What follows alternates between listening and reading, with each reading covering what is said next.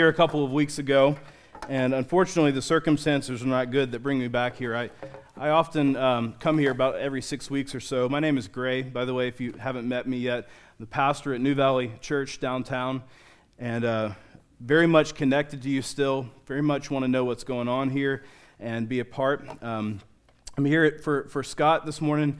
Uh, I don't know how many of you know, but Scott did lose his father in law um, this week. Becky Brown's father passed away on Tuesday, I think, right? Tuesday. And, uh, and so they've been away for the funeral, and so Scott will be back with us um, next week. And, but before we begin today, let's just take a minute to, to pray for the Brown family.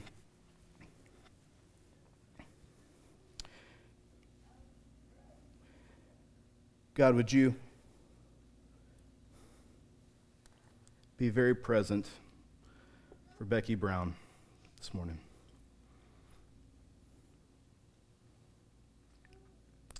She thinks about her father, Bill, and his life, the tribute to his, his faithfulness to you, his faithfulness to his wife, his faithfulness to his daughters. We, re- we rejoice in the life of a saint who knew you all of his life and walked with you. Thank you for his life. We pray for Becky that you would be with her this morning, be with Scott. He's lost his father in law. Be with the whole family, Lord. I pray that you would use this, Lord, to draw them closer to each other, draw them close to you. I pray that we would be a great community um, for our leader, for Scott, who we love, and his family, who we love. We pray for Jacob and Carter and Zachary as they've lost a grandfather. I pray that we would be there for them. Teach us how to do that, Lord. Teach us how to grieve. And we just pray for them, Lord. Be real to them. Amen. If you have your Bibles, you can turn to Matthew chapter 6, verse 25. Matthew 6, 25.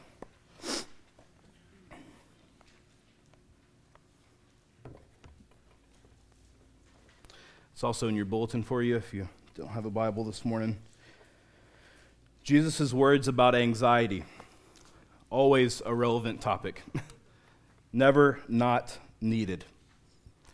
Let's read what he says. Verse 25, Matthew 6.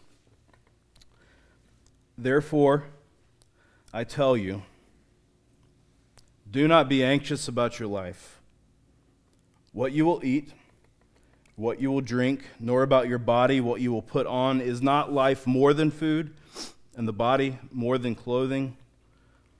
Look at the birds of the air. They neither sow nor reap nor gather into barns, and yet your heavenly Father feeds them. Are you not of more value than they? And which of you, by being anxious, can add a single hour to his span of life? And why are you anxious about clothing? Consider the lilies of the field, how they grow. They neither toil nor spin. Yet I tell you, even Solomon in all of his glory was not arrayed like one of these. But if God so clothes the grass of the field, which today is alive, tomorrow is thrown into the oven, will he not much more clothe you, O you of little faith? Therefore, do not be anxious, saying, What shall we eat? What shall we drink? What shall we wear?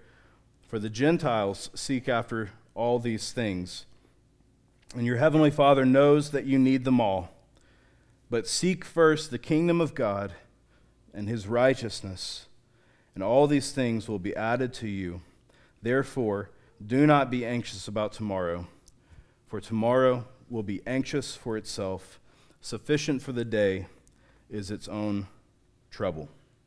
This is the word of the Lord. When I, li- when I lived here in Chandler, um, you know, I just moved about eight months ago, uh, but we, we bought our house um, in our old neighborhood, and uh, you know, we kind of bought uh, the most house we could afford, the lower end of the neighborhood we wanted to be in, and we got this house that was not in great shape in some ways. Um, it, you know, it had some, some things to fix. It, it was dusty. It was uh, outdated. And so we, we got this house. And one of the main problems that we had uh, was a yard full of weeds. Okay, we had weeds everywhere when we moved into this house. And we started, we moved in and we started working on things. We started updating a few things and cleaning hard. And, um, you know, we, we did a, a, number of things, but we didn't get to the weeds. I mean, I went, I went out there a couple of times uh, to, to, you know, try to pull a few of them or spray them down. Uh, but it was just so much, I just got overwhelmed and went back to what I could do. About six weeks into to living there, uh, we get a notice um, from that great institution, Homeowners Association, uh, HOA notice. Uh, you've got to take care of your weeds. And uh, this is now your third notice. So the fine has gone up. Um, and so we were, of course, uh, outraged at this. How could we have received the third notice? We've only lived here for six weeks. This is the first that we have heard of it. And we tried to fight it, lost, and paid the money. That's just what you do. Who is responsible for the weeds? Who's responsible for the weeds? That's a complicated question. All right? The, the obvious answer, since I was the homeowner, right, is that I am. And during those six weeks that I lived there, I let some of those weeds keep growing up. I didn't take care of them, I let them grow, and I didn't chop down the old ones. But it's more complicated than that. I mean, if you'd seen this yard, you would understand, right? Um, Don is also responsible for the weeds. Don was the previous owner. And Don had let these weeds grow up. He could have done something about it. Why didn't Don take care of the weeds? Isn't he partly responsible?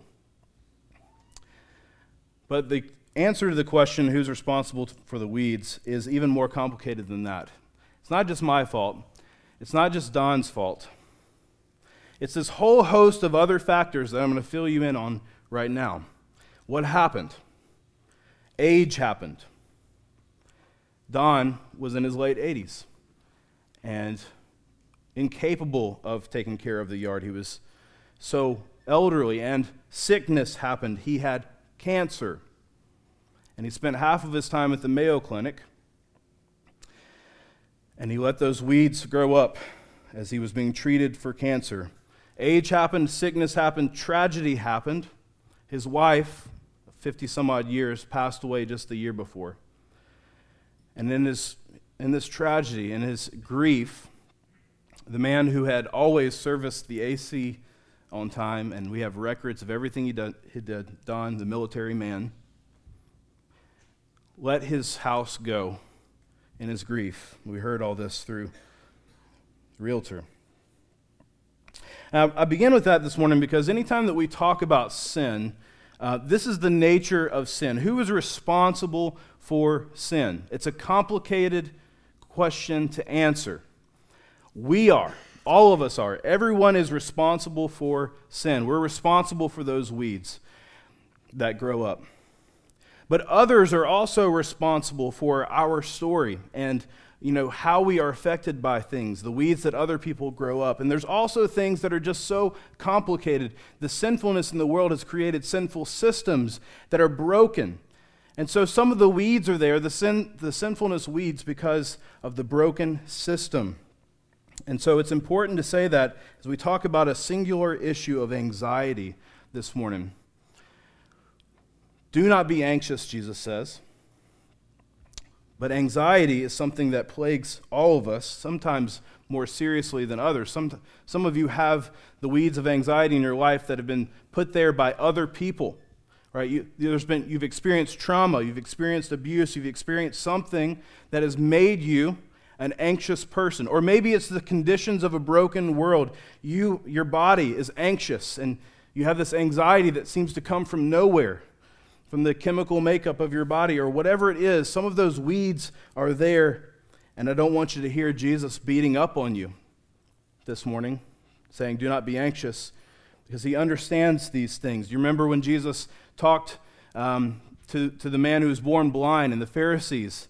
And they asked him, Who sinned, this, this man or his parents, that he was born blind? And Jesus says, Neither one. It was neither his parents' sin nor his sin that made him be born blind. He's born blind because we live in a sinful world. The weeds are everywhere. But what Jesus is saying and is challenging us to is this we're cultivating some of those weeds. the weeds that we're responsible for, the weeds of anxiety that we allow to grow up, the weeds that kind of come up because we lack faith.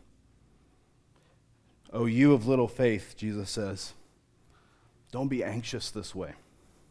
Don't let those weeds grow up. Have faith in me. He's challenging us because we often do not have a life of dependency and trust in Him. We're so anxious about tomorrow. That's what the end of the passage says. And anxiety always has to do with the future, doesn't it? Even if it's about something that happened in the past, we're anxious about future consequences. Anxiety is always about the future. Tomorrow, next year, how is this going to affect me? And what Jesus says is do not be anxious. What I want to look at today is how can we avoid this sinful anxiety? And the answer is more than just don't be anxious, right? That's where Jesus starts. But if you look at the rest of the passage where he, he doesn't say just don't be anxious, he, he's not like the fish on the wall, you know, don't worry, be happy. Like just, just cut out the worry and then you'll be happy. That's not what he says. What he says is this the way to calm sinful anxiety is to focus your ambitions on a Godward life. The way to calm your anxiety is to focus your ambitions on a Godward life. It's not, don't be anxious, um, seek after these things, but seek first the kingdom of God. Isn't that interesting that he talks about ambition here, this idea of seeking? And ambition is not necessarily a bad word. Paul uses the word positively. I make it my ambition, he says in Corinthians, to do all these gospel endeavors that he's doing. What he's contrasting here is the anxious life and the Godward life. The anxious life is driven by certain questions What shall we eat? What shall we drink? seeking after those things. The Godward life is driven by seek first the kingdom of God and his righteousness. It's God's presence, it's who God is. It's what we've been singing about this morning. I want to look at that contrast between the anxious life and the good life because the anxious life basically is seeking after these things, these external things. And uh, you know, to, this is what the Gentiles seek after. That's what it says in verse 32. Um, the Greeks, the Gentiles, the this is a pagan way of life to be anxious, seeking after these things. And what in the Greek life, what they would be seeking after is the summum bonum, the, the good way, the good life. What is the good life? And everybody pursued that. And what Jesus is saying is it's found in seeking the kingdom, not in seeking after things. So, first, the anxious life. I want us to see this together. The anxious life. What does it look like? What Jesus says is this the anxious life is driven by two lies. All right, the way that we cultivate sin- sinful anxiety in our life comes from two lies. The first lie is this I have to take care of myself, or no one else will. I have to look out for number one. I have to take care of myself, or no one else will. Verse 25 says this Don't be anxious about your life, what you will eat, what you will drink, nor about your body, what you will put on. And then in, in verse 31, he, he says these questions, right? Do not be anxious, saying, What shall we eat? What shall we drink? What shall we wear? These kinds of questions about the future drive anxiety. How am I going to be taken care of? What am I going to eat? What am I going to drink? What am I going to wear? Uh, Charles Spurgeon called this um, the world's trinity of cares. it's a beautiful phrase. This is the stuff of necessity. This is the stuff that we need to survive, right? When you think about the absolute essentials of survival, it's eating, drinking, clothing, shelter.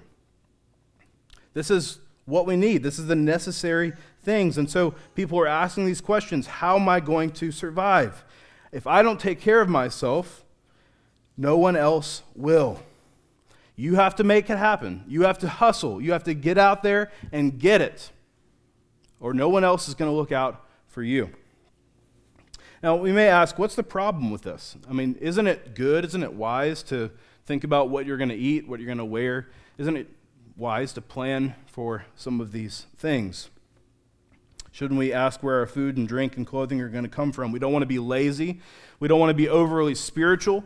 Um, like, you know, I just sit here and wait for God to provide for me. But the example he uses is, is the bird, right? Look at, look at the birds of the heavens.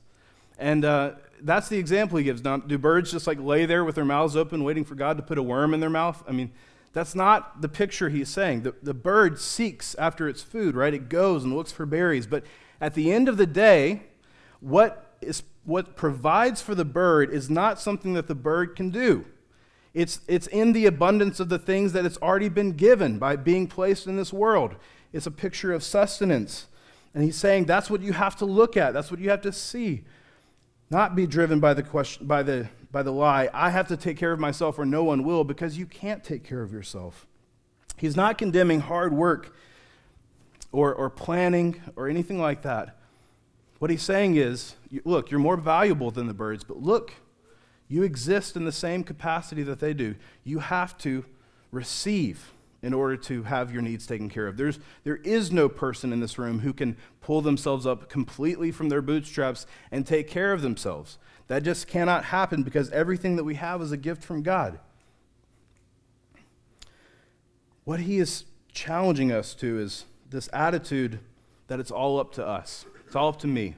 I got to go get what I need, what I want. And of course, he's going at the heart. Why do you feel like it's all on you? Because what he says is, at the end of the day, that kind of sentiment, it's all on me, is both idolatrous and silly.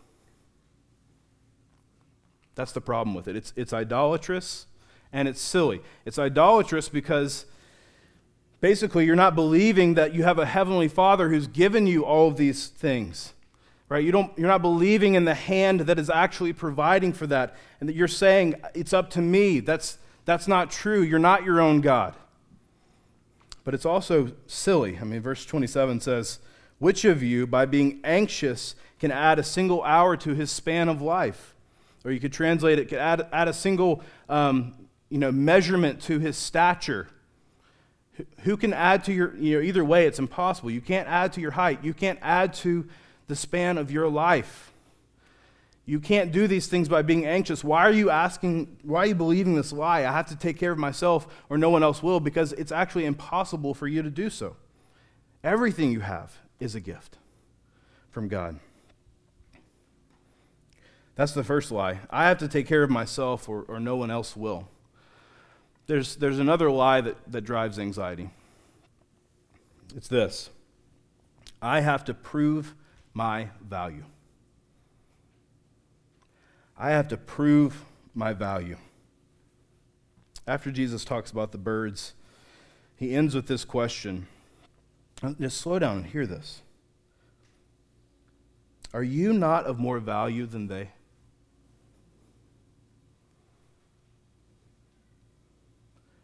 Are you not of more value than the, the other creatures that God has made?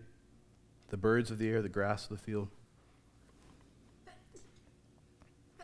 Why does he ask that question? He's trying to tell us you're already valuable. Stop being anxious. You're already valuable. You see that? You're already valuable. You are the pinnacle of God's creation. He made you on the last day, humankind to be the kings and queens of the earth. That's what Psalm 8 says, right? You've made us a little while lower than the angels, crowned him with glory and honor. That's what God did. You're already valuable to God. And he's saying this because in our anxiety, we're driven not just by questions of sustenance what am I going to wear? What am I going to eat? You know, how am I going to be okay? There, there is the sustenance question that, that drives anxiety, but anxiety is also driven by how can I prove my value? He says, You don't have to prove your value. You're already valuable. You're already valuable to me because you're a human being. I made you in my image. And if you are a son or a daughter of the Lord Jesus Christ, or of God, then you, and you have Jesus Christ, you are of value to him because you are his son, you are his daughter. You're already valuable. But in our anxiety, we're driven by, think about the things that you're anxious about. Think about them. Sometimes it's sustenance, sometimes it's value. I've got to prove that I'm better than this person. I've got to, how am I going to be okay? How, is my boss going to look favorably on me? We want to prove our value. But the lie is, I'm not valuable. I have to prove it. That's a lie. You are already valuable. That's the anxious life. The anxious life is driven by those two lies. And what Jesus contrasts it with is not the non anxious life, the don't worry, be happy, go find a beach somewhere. Kind of forget your worries. That's not what he says. What he says is this he gives us the Godward life. Not towards these questions, but towards God. I love the word Godward. That's why I used it. it captures that two words, toward God. It captures the movement of the passage, right? It says, seeking the first, the kingdom of God. It's a movement towards God. Let me just set that up a little bit. You see, the passage begins with the word therefore. Um, you know, you always ask yourselves, what's the therefore, therefore? Um, and the answer is, you know, if you were, I preached on the previous passage just a couple weeks ago with you guys. We saw all those contrasts, right? You, you're either going to store up treasures in heaven or you're going to store up treasures on earth. You're either going to, your, your body's going to be full of light, your, your eye's going to be full of light, or it's going to be full of darkness. No one can serve two masters. You're either going to love the one or hate the other, despise the one, love the other. You can't serve God and money. And then, therefore, I tell you, do not be anxious. What, is he, he, what he's doing here is he's saying, he's assuming you've chosen God. you've chosen that, the, the two contrasts. You can't serve God and money, you serve God. And therefore, do not be anxious. What comes from that is, is, is God, right? You're, you're serving Him. How is that possible that we could live this life with God and not be anxious? Look at the the, the imperatives of this passage, the, the commands to us. The commands are this. Verse 26 Look. Look. Look at the birds. Consider the lilies of the field. Look. Consider. Examine closely. Could translate it. Pay attention. Slow down. Look at the things that are around you that God has made. That's the command. That's how you live a Godward life. You slow down and you see the God who is providing in all different kinds of ways. So often, I really believe this. I think maybe primarily the reason that we are anxious is because we have stopped paying attention to God. Let me say that again. So often, the reason that we are anxious is because we have stopped paying attention to God. And I'm confessing to you that that is something that I struggle with all the time. In our anxiety, we stop paying attention to God. You, you, you've experienced this before, I know. Maybe you have a great walk with the Lord. Maybe it's going really well. And, you know, and all of a sudden something makes you anxious. And, and it's like all of a sudden, then you can't have a life with God anymore. Uh, suddenly, you're, you're not the scriptures are, you know, they're dry to you. And prayer time, because you're focused on this thing. What am I going to eat? What am I going to wear? Where are my kids going to go to school? Where am I going to go to college? Am I going to get married? Whatever the questions are that drive anxiety, they stop you from paying attention to God and what He's doing. I know this is the case. Uh, looking at the rest of Scripture, you know, think about the story of Mary and Martha. Um, Martha is in the kitchen, Jesus in the living room, Mary sitting at his feet, paying attention to God, to Jesus, who's right there. Martha is distracted with much serving, it said.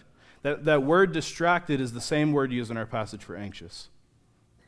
She was anxious with much serving. Okay? That was her anxiety. So, what was her problem? Her problem was in her anxiety, she stopped paying attention to, to Jesus Christ, who was right in front of her. That's where anxiety comes from. But if we slow down, if we pay attention, if we notice, that's, that's the cure for anxiety. We notice, first of all, what God has done. Notice what He's done. This question at the end of the first verse, or in the 25, says this Is not life more than food, the body more than clothing? Um, what, is he, what is he saying there? What he's saying is this Notice what God has done. is not life more than food and the body more than clothing? God created life, God created the body. Do you think that, that the God who created life and the God who created the body doesn't know how to cover a body? Do you think he doesn't know how to um, take care and feed something that he's created? It's, it's arguing from greater to lesser. God has already done the harder thing. He's already made your body. He's already put, made this world. Do you think he doesn't know how to take care of it? Notice what he has done. This is what he has done. Um, my three year old just turned three uh, this last week, Rhodes, middle child. He loves this book called um, Henry Babysits. Uh, I think I have a copy of it in my bag, but I was going to show it to you. But he, he loves this book, Henry Babysits, and he just quotes from it all the time. It's just this random book that his aunt gave him. He loves it. And uh, the other day, he and, and my wife were out in the yard, and I think it was sunrise or sunset. I can't remember, but let's just say it was a sunset. The sun was setting, and um, they're looking at it, and my wife is using it as a teachable moment, right? Look, look how beautiful the sunset is. Look, God made that, you know, just kind of using this teachable moment. And she ended her conversation with him just kind of with this, this extemporaneous prayer. Thank you, God, for Arizona sunsets. And like in the same tone of voice, my son said, and thank you, God, for Henry babysits.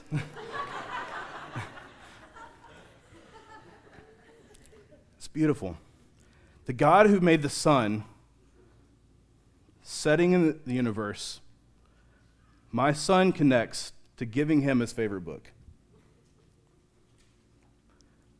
He's in charge of all these things. This is what he's done. He made the sun, and yet he cares enough about the sparrow. He cares enough about the blade of grass. And so, certainly, he cares about us. He gives us what we need, including little books that we enjoy. And every little grace that we have is from him. Okay? And so, when you see that, that huge contrast, he's done this. He's made the universe, the sun, for goodness sake, and he cares for us. You notice what he's done, then you your anxiety goes away because you see who he is and what he's done. You see his character.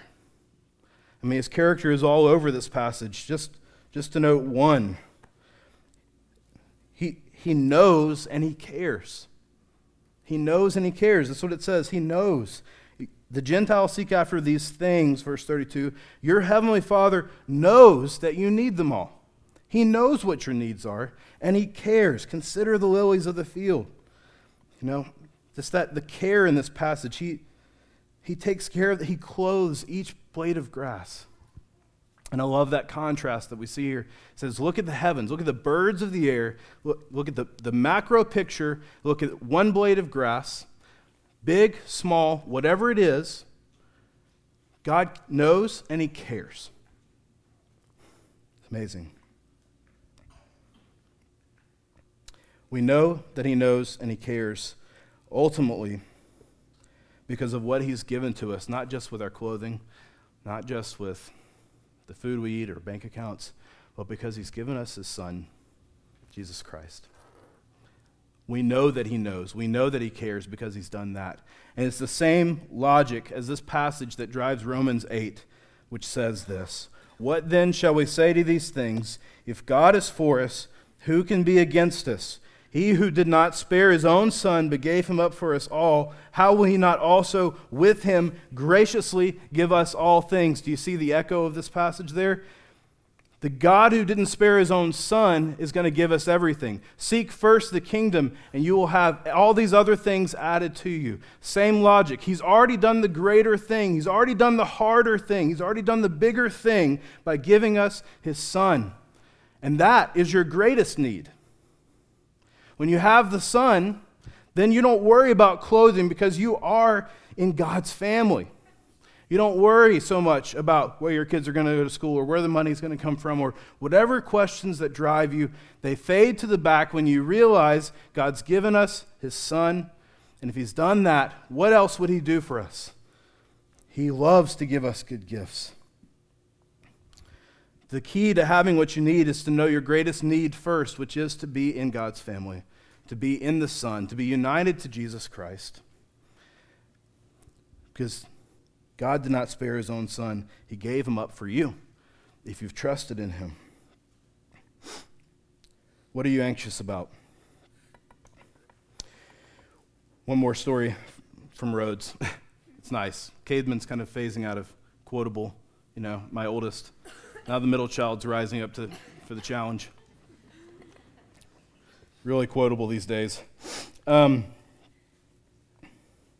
we hosted a, a birthday party last weekend for them, um, for my oldest and middle child, joint birthday party. And uh, we were getting stuff ready, and we uh, hung a happy birthday banner on our mantle. Just we pull it out every time we have a party for the kids. And uh, on one end of the banner is just this rubber band that we used one time to extend, uh, you know, the banner so it fit right. And my son is playing with, Rhodes is playing with um, the, the banner. He's playing with that rubber band, and it snaps. And he is so, so sad. He's grief stricken. Uh, even though it's just this little thing that we've tacked on, he thinks he's broken the banner. And, and he's crying about it, and he's so upset.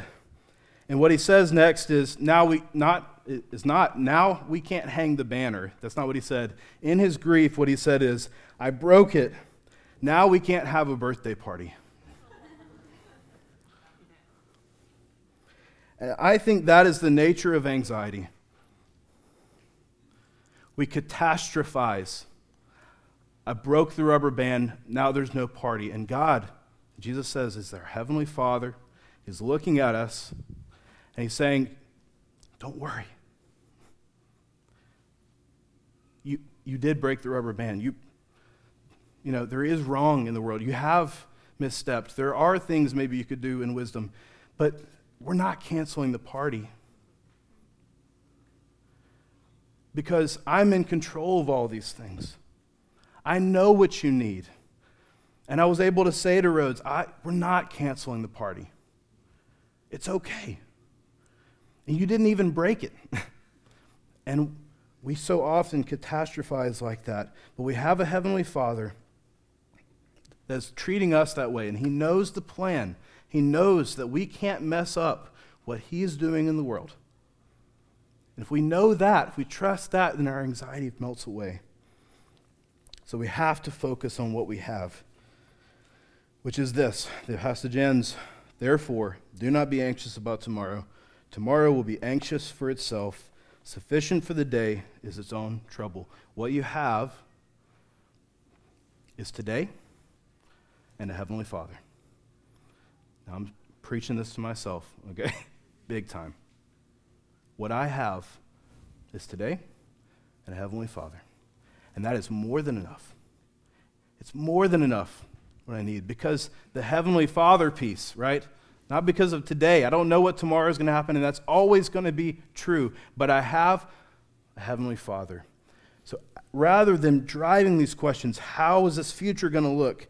How is this future going to look? What is it going to look like to do this, this, and this? These questions that drive, drive anxiety. When is this going to happen? How is it going to happen? Where, how are we going to make ends meet? Rather, what this is calling us to dwell on today is this What does faithfulness look like today?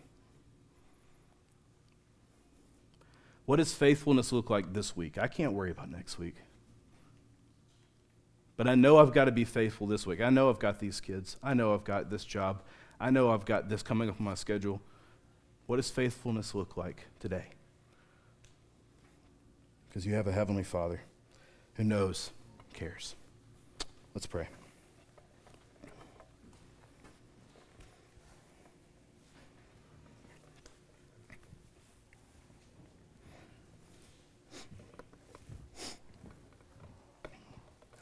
We need your help believing, God. We believe, help our unbelief. We believe that you're good. We believe that you care. We believe that you sustain us. We know our theology that you're sovereign, that it's all taken care of in Jesus. We know this theology, but it is, it is not set down in our hearts yet because we still worry. We're still anxious.